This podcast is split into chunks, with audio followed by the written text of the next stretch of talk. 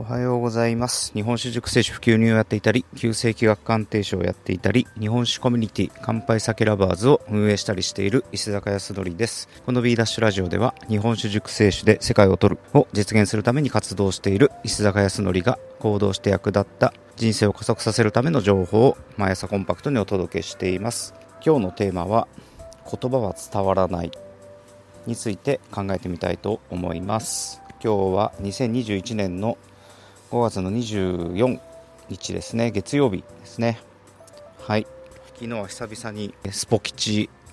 仲間とですね、横浜から鎌倉までのトレイルを走りに行きまして、その後いろいろお食事しながら話したんですけれども、久々でしたね本当に、皆さんの近況が聞けて、とても刺激的でした。僕もまたさらにやりたいなという思いが湧いてきたので、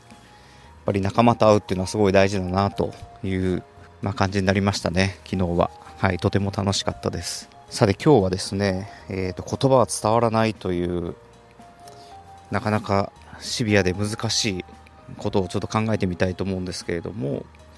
これは何かっていうと、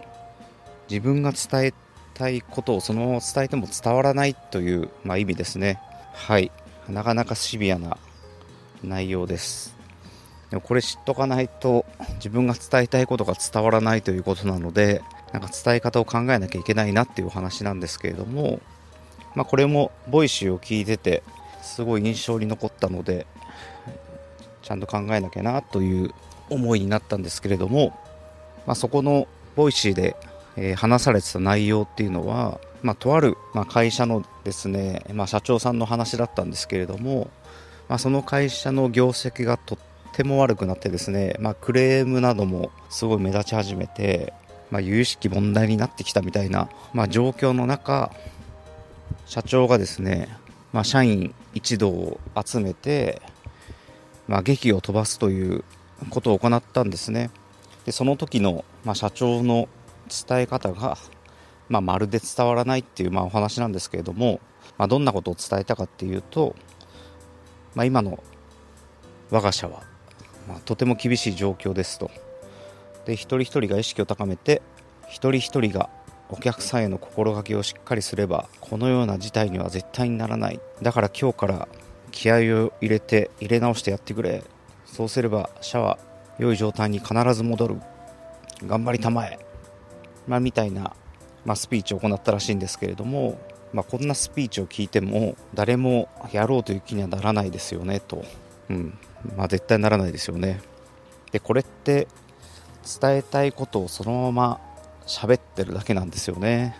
確かに意識を変えてやれば変わるはずだっていうことが伝えたいんだと思うんですけど、それを言われたところで行動につながるかは別の話だっていう、ことですよね。だからこんなのも全然あり得る話だなと思ったんですね。だから伝えたいことをそのまま伝えるというだけでは伝えたことにはならないということを、この話で学んだんですけれども、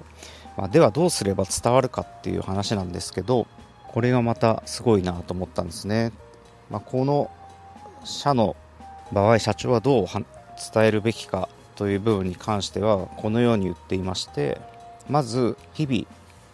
会社にですね、上がってきているお客様からの感謝の言葉を集めてですね、それを集めるだけ集めて、でその朝のスピーチの時に、その会社のスピーチの時にそれを一つずつ読み上げていくと。でいろんな社員に対しての、感謝の、気持ちが上がったメッセージを読み上げていって、で、このような感謝の言葉がもらえるのは、みんなの日々の一人一人の心がけがあってこそですと。本当に感謝してます。私では、そのような感謝の言葉が直接得られるという立場には、いませんので、皆さんの、日々の活動、日々の心がけから来る活動で、このような感謝が生まれてると、認識してますと。本当にありがとう、感謝してますということを伝えるのみで、社長からの言葉はおしまいと。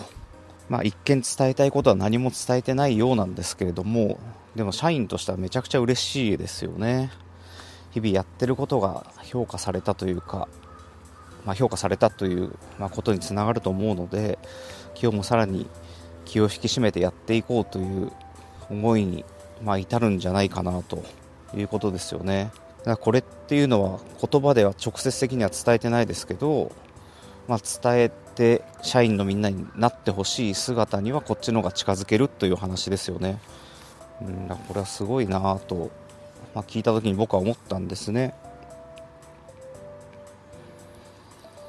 経営者はもちろん、まあ、組織をまとめる立場になったらですね、まあ、どう仲間の心に問いかけるかっていうのを意識しなければ、まあ、ならないなと、まあ、意識しなければ伝わらないってことですよね。だから言葉だけ考えても仕方ないってことですよね。まあ、とても難しいことだと思うんですけれども、ちょっとこのあたりの意識は、ね、なんか日々持って鍛えていかなきゃいけないなという、まあ、学びだったので、まあ、今日はこの話をシェアしたいと思いました。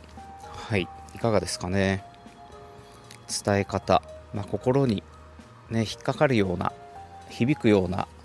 伝え方をしなければいけないってことですね。ちょっと僕はまだこの部分は苦手ですけれども、ちょっと意識を高めてこれから、臨んでいきたいと思います。今日も最後までお聞きいただきありがとうございます。石坂康則でした。今日も楽しい一日をお過ごしください。